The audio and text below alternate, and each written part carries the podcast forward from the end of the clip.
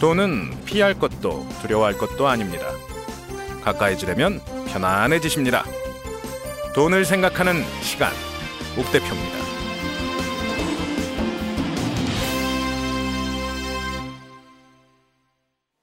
네, 돈을 생각하는 시간 옥 대표입니다. 오늘은 17회째죠. 오늘은 소득에 대해서 얘기를 해볼까 합니다. 소득. 월급 말씀드리는 겁니다. 월급. 이자 소득, 임대 소득, 월세 소득, 불로 소득 이런 거 아닙니다. 연금 소득 이런 거 아니에요. 그냥 딱 우리가 노동의 대가로 받는 소득을 말씀드립니다. 갑자기 월급 얘기를 왜 하냐고요? 뭐 다 버는 게 월급이고 들어오는 게 빤한데 뭐 굳이 또 뭐 그걸 또 알아야 되냐 뭐 이렇게 말씀하실 분도 계실 텐데 좀 다른 측면에서 몇 가지 좀 살펴보고 갔으면 하는 바람에서 시간 마련해 봤습니다. 재밌는 게요. 물건 가, 가격이라는 게 있죠. 이 가격을 정하는 법, 방법이 몇 가지나 될 거라고 생각하십니까? 조금 오버하면요. 220가지인가 그렇답니다. 이게 정말 대단한 것 같아요. 자, 작은, 아주 작은 부품을 하나 만들었다. 칩시다. 뭐 어디에 들어가는 걸 할까요? 매일 우리가 볼 수 있을 만한 그런 부품. 뭐 집에 들어가는 문 손잡이에 들어가는 뭐 작은 부품이라고 해봐요. 이런 부품을 누군가 만들었겠죠. 부품 제조 회사가 만들어서 문고리 만드는 회사에 납품을 했을 거고 문고리 회사는 다시 이걸 조립해서 결합해서 우리 문에 달아주면서 돈을 받았겠죠. 그럼 그 부품들은 가격을 어떻게 정할까요? 원래 원가는 얼마나 했을까요? 자, 책. 제가 일단 만들고 있는 게 책이니까 책에 대한 말씀을 드리겠습니다. 오늘 출판사의 비밀이 여러분께 공개되는 순간입니다. 자, 책. 책의 원가는 만 원짜리 책, 뭐 2만 원짜리 책 이렇게 있죠. 거기에 원가라고 하는 걸 어디까지를 원가라고 볼까 일 건데요. 인쇄비하고 종이값만 합해서 20%입니다. 만 원짜리에 팔면 2천 원 정도 보시면 되고요. 2만 원짜리 책이다 그러면 4천 원 정도 보시면 돼요. 보통 아주 얇은데 2만 원 붙이고 그런 책은 없습니다. 두껍고 비싸 보입니다. 2만 원만 돼도요. 만 원짜리 책으로 내려가면 조금 더 얇고 뭐 그렇고요. 색깔이 여러 개 들어가면 좀 더 비싸지고요. 색깔이 하나면 좀 쌉니다. 야 그러면 뭐 2천 원에 만들어 가지고 만 원에 팔고 있으면 야 출판사 니네 너무 너무한 거 아니냐 이렇게 생각하실지도 모르겠어요. 제가 말씀드렸죠. 아까 그 2천 원은 종이 회사하고 인쇄소에 나가는 돈입니다. 천 원은요 저자 선생님한테 갑니다. 그리고 물류비라는 게 있어요. 책 한 권이 인쇄소에서 저희 창고로 왔다가 저희 창고에서 다시 도매나 서점의 창고로 가고 뭐 하는 과정에서 매번 돈이 들어갑니다. 최소한의 광고비라는 게 있습니다. 이런 것들이요 대충 천 원쯤 합니다. 그래도 만 원에 사천 원밖에 안 드는데 나머지는 다 출판사가 먹는 거냐? 아니죠. 서점이 또 있죠. 서점이 가지고 가는 목도 평균적으로 정가의 40%입니다. 4천 원 정도를 서점이 가져가는 거예요. 그러면 서점이 4천 원, 출판사가 2천 원. 이건 또 서점이 너무 나쁜 짓 하는 거 아니냐 이러시는 분들도 있을 텐데 가서 보시면 서점도 나름의 노력을 많이 합니다. 뭐 배송비라든가 할인이라든가 포인트 적립이라든가 다양한 형태로 또 고객분들에게 혜택을 돌려드리려고 하고 있습니다. 그래서 그들도 딱 4천 원을 다 먹는다라고 하기는 어렵겠죠. 저희가 가져가는 비중이 이러합니다. 갑자기 이런 얘기를 왜 드리냐면 모든 회사가 만들고 있는 어떠한 제품의 가격이라는 것에는 이런 식으로 그 산업의 특성이 반영된다는 겁니다. 저희는 책을 팔면 그 책 정가 곱하기 판매량의 20% 정도가 출판사 인건비로 쓸 수 있는 임대료, 인건비, 관리비와 인건비로 쓸 수 있는 범위가 되는 거겠죠. 이게 회사마다 약간씩 틀립니다. 매우 중요한 부품이긴 한데 전 세계적으로 그리 많이 필요하지 않은 부품들이 있어요. 예를 들어서 발전소 같은데 뭐 화력 발전소 이런 데 들어가는 고로를 누군가가 만들었다. 이거 뭐 1년에 몇 개나 팔겠습니까? 이거를 안, 뭐 안에 들어가는 철의 양을 따져 가지고 그 물건 가격을 책정했을까요? 그렇게는 안 나갈 겁니다. 전투기 가격. 전투기 몇 천억씩 해요.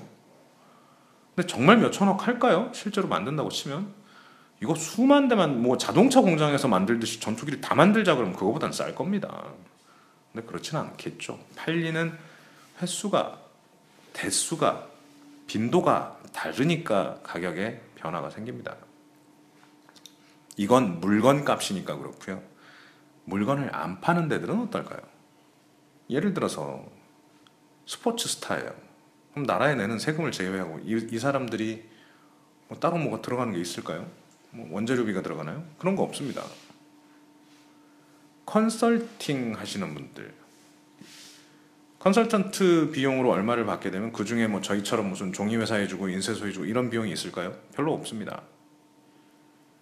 거의 받는 돈의 대부분이 인건비로 쓰이는 거죠. 회사마다 약간씩 차이가 있는데요. 과거에 통계를 냈을 때 이런 정도 이야기가 나왔답니다. 컨설팅 회사라고 하는 곳에 다니려면 자기 인건비의 2.5에서 3.3배를 벌어야 회사가 유지가 된대요. 콕 집어 컨설팅 회사라고 말씀을 드린 건 그겁니다. 원가가 안 들어가고 거의 대부분이 인건비로 소모되는 회사에서는 내가 받는 인건비의 몇 배 정도를 벌어줘야 된다. 한 세 배 정도를 벌어줘야 된다. 말씀을 드리는 거죠. 제조회사는 그거보다 훨씬 많이 벌어야 됩니다. 대부분이 제조 원가로 빠지거든요. 출판사로 보자면 아까 제조 원가가 없는 컨설팅 회사에서 3배를 벌었어야 된다면 제조 원가가 있는 곳에서는 그 비중까지 감안해야 되는 저희로 따지면 이제 9배를 벌어야 되는 형태가 되는 거죠. 인건비의 9배 정도가 매출이 나와줘야 적당한 규모의 뭐 돈이 나가고 있구나라고 이제 따져볼 수 있다는 얘기입니다. 가격을 정하는 방법은 되게 많다라고 말씀을 드렸습니다. 마찬가지로 인건비를 정하는 방식도 정말 다양하고 많습니다. 올해 장사만 가지고 하는 게 아니고요. 최저 임금부터 계산을 해서 얼마를 줄 수 있을지, 회사가 얼마나 어떻게 해야 될지에 대한 이야기들이 있습니다. 그 범위 안에서 정해지는 게 인건비라는 거죠. 그 인건비엔 나의 능력이라는 것도 포함이 되어 있습니다. 맨 처음 입사할 때는 나의 능력을 보여주지 못했다 손 치더라도 그 다음에 나의 능력을 얼마만큼 보여주고 그거에 대한 제대로 된 대우를 받았는지가 이제 또 한번 고민을 해봐야 되는 상황이 되는 거죠. 사장의 욕심도 매우 중요합니다. 고용 노동자들을 착취해서 고혈을 뽑아서 나만 잘 먹고 잘 살겠다는 식의 악덕 사장은 과거에 비해 많이 줄었습니다. 그래도 지금도 업계 관행이 이러하니 넌 조금만 가져가고 내가 좀 더 많이 가져갈게 라는 경우가 아직 남아 있는 것도 분명히 존재합니다. 그리고 지가 돈을 줬으면 좋지 뭘 또 갑질을 합니까? 직원한테 사람 대접 안 하는 돈은 주나 사람 대접을 안 하는 사람도 있었다고 합니다. 신문에 나오죠. 뭐 그런 분들도 계십니다. 어쨌든 이러저러한 이유 때문에 사람들에겐 월급이라는 게 정해집니다. 급여라는 게 인건비라는 게 정해지기 시작합니다. 자, 주는 대로 받을 게 아니라 왜 나의 인건비는 이 정도로 나왔을지, 왜 우리 회사 규모에선 요 정도의 인건비 테이블이 나오는지, 왜 우리 회사 신입사원은 요만큼 받는 건지에 대해서 한 번쯤 생각을 해보시면요, 회사가 어떻게 돌아가는지도 아실 수 있어요. 자, 그렇게 해서 인건비를 받는데요. 인건비를 받을 때 받는 방식에도 차이가 있습니다. 일반적으로 가장 깔끔한 방법은 1년 12달이니까 딱 12번 받는 거예요. 일까요? 석 달에 한 번씩 뭐 돈을 더 주는 16번으로 나눠서 주는 지급하는 회사가 있고요. 심지어 18번으로 나눠서 지급하는 회사도 있습니다. 두 달에 한 번씩 돈이 더 많이 나오게 해주는 데도 있고요. 어떤 곳은 그냥 12번인데 명절은 따로 좀 챙겨주는 그런 회사들도 있습니다. 회사에 지급하는 방식이 매번 다르다는 얘기입니다. 제가 이 얘기를 왜 드리냐면 1년 12달 같은 월급을 받는 게 오히려 소비를 점검하는 데는 훨씬 쉬워요. 매달 얼마가 들어오고 나가는지가 확실하니까요. 다만 연말엔 조심하셔야죠. 연말 정산으로 간혹 토해내거나 뭐 이런 경우가 생기면 힘드니까요. 뭐 대신에 연말에 뭐 휴가비라든가 다른 형태로 플러스를 만드시는 분들도 있을지는 모르겠습니다.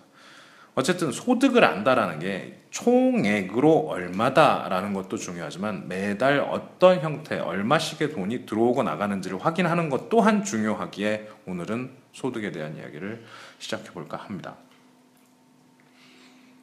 자, 소득.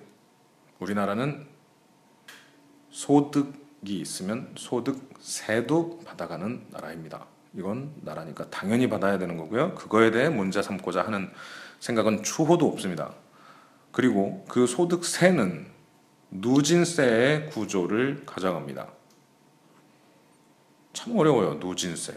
한자라 그럴까요? 이게 뭐 어떤 의미인지 잘 딱 들으면 바로 명확해지는 그런 단어는 아닌데요. 누적을 해서 눌러 담아서 세금을 매기겠다라는 얘기가 됩니다. 많이 뭐 구간을 둬서 적게 버는 분들에게는 세금을 적게 떼고 많이 버는 분들에게는 세금을 많이 떼는 형태가 돼 있습니다. 외국보다 최고 누진세율이 낮다라는 게 요즘 문제가 되고는 있습니다. 그러니까 얼마 이상을 벌면 많이 떼야 되는데 예를 들면 우리가 복지국가라고 부르는 나라들, 뭐 유럽의 몇몇 국가들, 뭐 이런 데들을 보면 소득세를 60%까지도 뗍니다. 1억을 벌었는데 6천만 원을 가져가 버렸다는 얘기가 되죠. 정확히 사실은 이렇지는 않고요. 그 거기도 누진세율이 적용되니까 1억 벌었는데 6천만 원을 다 떼간다 이렇다기보다는 얼추 따지고 보면 한 반 정도를 세금으로 가져가는 국가들이 있습니다. 이런 국가들에서는 어떤 일이 벌어지냐면 1억 받는 의사나 6천 받는 간호사나 3천 받는 청소 잡일을 하시는 분이나 소득의 차이가 월 소득의 차이가 그리 크지 않게 나타난다는 겁니다. 소득 격차가 좀 덜해지는 거죠. 그러면 또 어떤 일이 벌어지냐면 존경심이 희석이 되기 시작합니다. 편해져요. 청소하시는 분들이 의사 선생한테 반말하고 농담 따먹게 하고 어, 어, 아들 같은 뻘인데 하면 엉덩이 툭툭 치고 지나갑니다. 그래도 뭐라고 할 사람은 없습니다. 직업에 대한 존중을 안 하는 게 아니라 인간적으로 조금 더 가까워질 수 있었다라는 거죠. 전문직, 고소득 전문직, 우리가 부러워해야만 할 대상이 아니라 고소득 전문직이라고 해도 그들 또한 사람이기에 사회의 구성원이기에 같이 친하게 살 수 있는 상황이 만들어져 있다는 얘기입니다. 우리나라는 그거에 비하면 조금은 더 어렵죠. 자, 다시 한번 말씀드립니다. 소득은 다양한 방식에 의해서, 인건비는 다양한 방식에 의해서 정해집니다. 그리고 그렇게 정해진 인건비를 받는 방식 또한 매우 다양합니다. 받는데 정해진 금액을 그대로 받느냐 그건 아닙니다. 세금을 떼고 받습니다. 세금은 누진세가 적용이 돼 있어서 많이 벌수록 더 많은 세금을 냅니다. 우리나라도 억대 연봉자가 1억을 받지는 못합니다. 거의 3천만 원 정도 세금을 3천만 원을 넘는 돈을 세금으로 내야 됩니다. 그런 저 소득에 대한 기본 개념이 있고요. 자, 여기서 끝낼 게 아니라 이 소득이 어떤 의미를 주는지는 어, 제가 그렇다고 해서 이 월급을 주는 회사 뭐 사장님한테 감사해라 이런 말씀은 전혀 아닙니다. 노동의 대가를 합리적으로 받고 계신 거예요. 근데 제가 이 얘기를 드리면 깜짝 놀랄 부분이 있기는 해요. 금리가 낮아지면서 소득의 가치가 훨씬 올라갔습니다. 이게 뭔 뜬금없는 소리냐 하시는 분도 있으실 텐데. 자, 예전에 응팔 시대 저 17%가 나올 때가 있었어요. 1년 이자가 17%래요. 1억을 넣으면 1,700만 원을 줬답니다.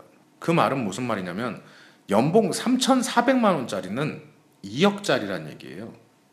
연봉 3,400만 원을 받는 노동자의 가치와 현금 2억의 가치가 동일한 시대였다는 겁니다. 지금은요. 연봉 3,400만 원은 얼마의 가치일 것 같으세요, 그러면? 지금 17%요? 지금은 1.7% 시대입니다. 20억의 가치예요. 20억을 가지고 있어도 연봉 3,400만 원 받으시는 분보다 적게 받아요.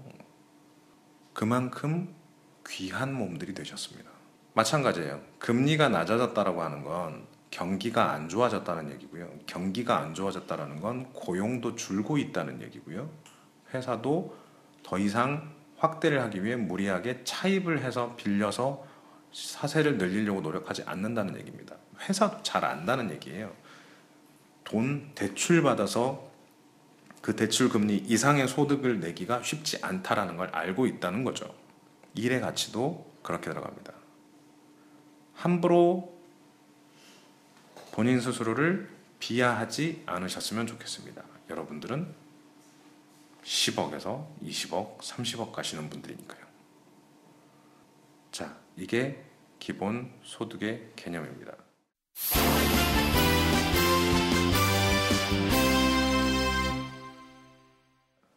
로또 100억 맞은 사람을 그렇게 부러워할 필요는 없어요. 로또 100억을 맞았다라는 얘기가 로또 100억 맞으면요 세금 얼마 낼 것 같으세요? 33% 나갑니다. 그 그것도 이제 구간에 따라서 5억 미만의 경우에는 22% 나가고 뭐 이런 식으로 약간의 차이가 있어서 어쨌든 100억 맞으면 70억쯤 받습니다. 70억쯤 받으면 엄청나게 많은 수익이 그건 아니라는 거죠. 이자로만 따지면 그리 크지 않은 금액입니다. 자, 100억 맞은 이야기 조금만 더 해볼게요. 일단은 70억을 가지고 전부 다 은행에 넣었다 쳐봅시다. 2% 줄게요. 2%의 이자를 줄게요. 그러면 1억 4천만 원의 이자를 받습니다. 1억 4천만 원 다 받을까요? 아닙니다. 1억 4천만 원 중에 이자 소득세가 빠집니다. 16.4% 16.5% 빠져요. 아유, 겨우 그거 그뭐 20%도 안 되는 거 떼봤자 뭐 얼마 된다고. 뭐 대충 떼볼게요. 한 2천만 원 떼봅시다. 그러면 1천 1억 2천만 원이 그래도 들어오네요. 1억 2천만 원, 월 1천만 원 대단한 아닙니다. 여기에 금융소득세가 또 빠집니다. 금융소득세 1년에 4천만 원 이상의 금융소득을 얻는 사람들은 50%를 세금으로 내야 됩니다. 1억 2천 받아가지고 4천만 원은 받는다 치고 8천만 원의 반인 4천만 원은 또 세금으로 냅니다. 그럼 1년에 8천만 원이 내 소득입니다. 당황스럽죠? 분명히 100억짜리 로또를 맞았는데요. 1년에 8천만 원 나와요. 이자로만 산다고 하면요. 근데 이게 100억을 그대로 했을 때 얘기죠. 뭐 또 그렇게 되나요? 일단 100억 맞았는데 밀린 빚도 좀 갚고 집도 좀 바꾸고 차도 좀 바꾸고 뭐 이래저래 뭐 하고 나서 남는 돈 가지고 이자로 삽시다라고 하면 그리 많은 돈은 아니라는 겁니다. 금리 더 떨어지면 큰일 납니다. 이자 소득자가 그래서 살기 힘든 세상이 됐다라는 얘기들이 나오는 겁니다. 지금 수익형 부동산이라는 얘기도 나옵니다. 수익형 부동산은 뭐 이제 은퇴하신 분들이 소득을 대체할 목적으로 월세가 잘 나오는 오피스텔이나 소형 아파트를 사서 그 수익으로 먹고 산다라고 해서 이제 수익형 부동산이라는 표현을 쓰는데요.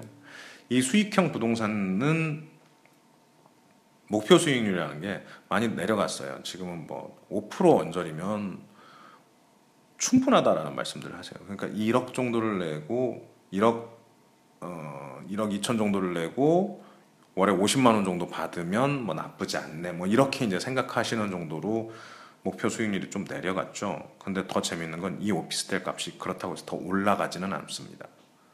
더 올라갈 수는 없어요. 시간이 지나면 오히려 건물이 낡았다 그래서 감가상각이라 그래서 낡은 오피스텔이 되는 거지 그게 올라가지는 않습니다. 비슷한 가격대가 계속 유지가 될 거예요. 월세도 고만고만하게 유지가 될 거고 오피스텔의 가격 또한 고만고만하게 유지가 될 겁니다. 왜? 그거보다 더 수익률이 낮아진다고 하면 그거 안 할 거거든요. 수익형 부동산을 필요로 하시는 분들이. 지금은요. 그런데 이 수익형 부동산들이 거래가 없습니다. 왜? 한 번 사시면 절대 안 파세요. 못 팔아요. 그거보다 좋은 물건을 찾을 수가 없으니까요. 거기다가 몇백 더 드린다라고 해도 잘 안 파십니다. 그리고 또 그 몇백을 더 주고 산다라고 하면 수익률이 조금 낮아지는 형태가 되기 때문에 그렇게 사기도 애매한 게 수익형 부동산입니다. 자, 제가 소득을 바로 알자고 했던 건 소득이 생각하시는 것보다 훨씬 더 큰 가치가 있다라는 거고요. 그 가치만큼을 하려면 상당한 돈이 필요하다라는 거고 요즘엔 돈이 많으신 분들도 그만큼의 소득을 얻기가 어려운 시대가 됐다라는 걸 말씀드리고 싶어서입니다. 조금 쪼잔해지셔야 됩니다. 분명히 지난주에 소비의 습관은 뭐 습관대로 쿨하게 넘어갑시다 그래놓고 오늘은 또 쪼잔해지라고 하네요. 여기서 쪼잔하라고 하는 건 목표 수익률이나 아니면 이런 투자 수익률 이런 걸 생각을 할 때 옛날만큼 큰 숫자를 기대하기는 어렵다라는 이야기를 먼저 드리려고 하기 때문입니다.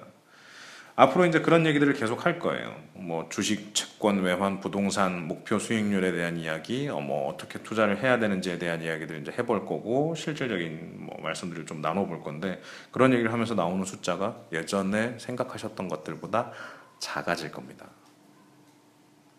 그래서 오늘 이렇게 시간을 따로 빼서 미리 설명을 드립니다. 예전처럼 뭐 1년에 주식으로 20%를 벌었네, 뭐 20몇 프로를 벌었네, 집값이 계속 올랐네, 앞으로 그런 세상 만나기 한동안은 어렵습니다. 눈높이가 조금은 낮아져야 되고요. 내가 가진, 내가 지금 현재 벌고 있는 소득에 대해 소중히 여겨주셨으면 하는 바람에서 오늘 이 이야기를 먼저 드립니다.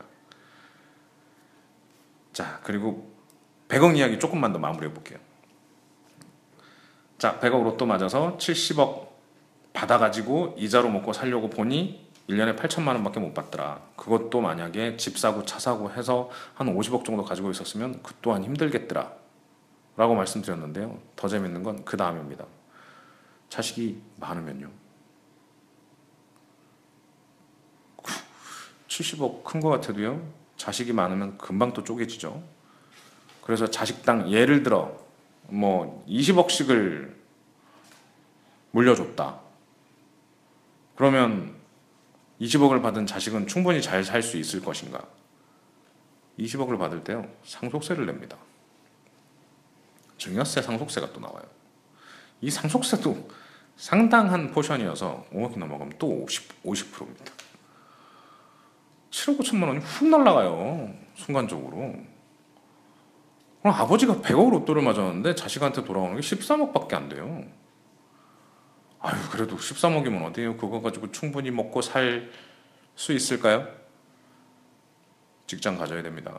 13억 가지고 해서 벌 수 있는 돈은 아까대로 한다면 2,600만 원입니다. 이자로 받을 수 있는 게요. 100억 로또를 부러워하기보단 지금 내가 받고 있는 월급 200만 원의 가치가 훨씬 더 소중합니다. 그리고 그걸 가지고 소비하고 나의 행복한 삶을 위해 소비하고 그걸 가지고 내 미래를 준비하고 그걸 가지고 내 가족을 행복하게 만들어 주시면 되겠습니다. 거기에 필요한 방법들 돈을 모으고 굴리고 모으고 뭐 하는 방법들이 이제 앞으로의 이야기들의 주 내용들이 되겠죠. 오늘은 그 앞 과정으로 소 소득에 대해서 에이, 제가 이거밖에 안 버는데 뭐 이거 가지고 무슨 뭐 노력을 해서 뭐 하겠어요. 그런 생각 하실 때가 아니라고 그래서 먼저 말씀을 드립니다.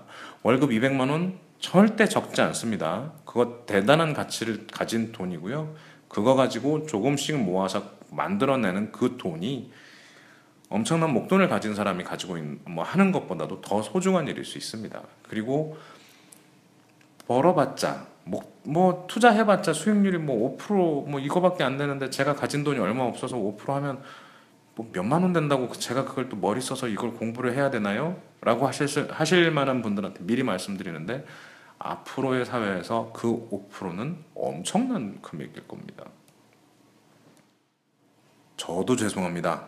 제가 잘못한 건 없는데 저도 죄송합니다. 한 20년 전만 해도 이런 20년 전에 이런 방송을 했다면 훨씬 더 많은 돈, 훨씬 더 멋진 세상, 훨씬 더 멋진 꿈을 심어드리면서 이거 배우시면 이렇게 됩니다라고 자신 있게 말씀드릴 수 있었을 텐데 지금은 저 또한 크게 이렇게 하라는 말씀을 드리기는 어렵네요.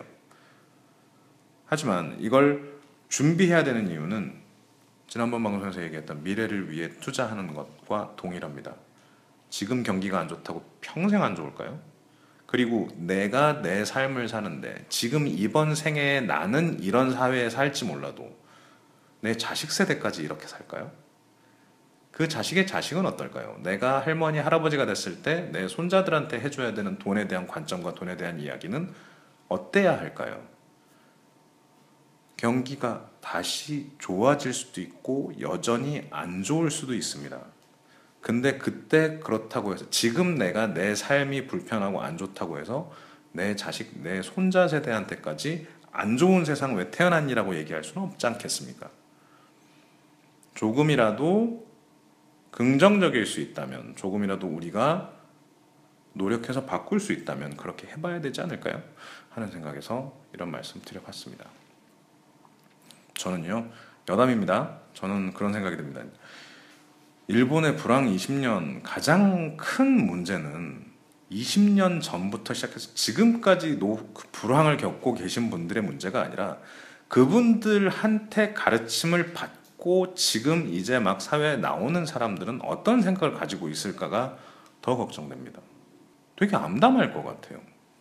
그런데 우리도 지금 비슷합니다. 우리는 아직 불황이라는 걸 제대로 겪지 않았음에도 불구하고 우리보다 어린 사람들에게 힘들지 힘들지 힘들지 얘기합니다. 굳이 꼭 그래야 할까요? 조금은 긍정적이었으면 좋겠습니다. 돈을 생각하면서 조금은 남도 생각하고 사회도 생각하고 우리 후배들, 호손들도 같이 챙길 수 있는 고민거리 한번 던져봤습니다. 다시 한번 말씀드립니다. 예전과 달리 목표 수익률은 낮아질 수밖에 없습니다. 경제가 그만큼 안 좋아졌다는 이야기겠죠. 또 거꾸로 얘기하면 지금 현존하는 산업의 구조들이 아주 단단해졌고 성장이 한계에 도달했다는 이야기입니다. 새로운 산업이 나타나면 바뀌겠죠. 그리고 나타날 수밖에 없는 상황이 됐습니다. 이제 새롭게 나타날 그런 산업들을 기대하면서 우리는 한동안을 버텨내야 될 거고요. 그 버텨내는 시간 동안 우리는 돈을 어떻게 생각하고 다뤄야 될지 앞으로 계속 이야기 나눠볼 수 있도록 하겠습니다. 아, 그런 얘기를 누군가가 하더라고요. 옛날 철학자들이 하는 고민과 요즘 철학자들이 하는 고민은 어떤 차이가 있을까요? 사실 별 차이 없답니다. 생로병사에 대해 고민하는 건 예나 지금이나 똑같답니다. 옛날 사람들도 태어나서 어느 정도 학습의 시간을 거쳐 어느 정도 나이가 될 때까지는 그냥 막 살았죠. 그리고 나서 청장년이 됐을 때 일을 하고 고민을 하고 죽기 전까지 이제 뒤돌아보고 생각하는 과정은 예나 지금이나 똑같습니다. 과학이 더 발전하고 시대가 더 변했다고 해도 그게 뭐 기간이 차, 짧아진다거나 깊이가 깊어진다거나 하지는 않았답니다. 우리가 살아가야 되는 세상도 비슷할 겁니다. 옛날 사람이 일하고 쓰고 모으고 벌고 했던 것들이 우리도 또 한 번 겪어야 되는 일이기도 합니다. 그래서 저와 함께하는 시간에는 제가 뭐 인문학이나 철학까지 논할 정도의 무슨 대단한 능력이 있는 사람은 아니고요. 그냥 작게 우리가 평소에 쓰는 돈에 대해서 소비해야 되는 돈에 대해서 이야기를 해보고자 합니다. 벌고 쓰고 모으고 굴리고 결국은 우리가 돈과 함께 할 수 있는 것은 이렇게 네 가지입니다. 이 네 가지에 조금씩 방법에 대해 알고 의미에 대해 이해해가는 시간 가질 수 있었으면 좋겠습니다. 네, 다음 시간에 뵙겠습니다. 돈을 생각하는 시간 욱 대표였습니다. Bye.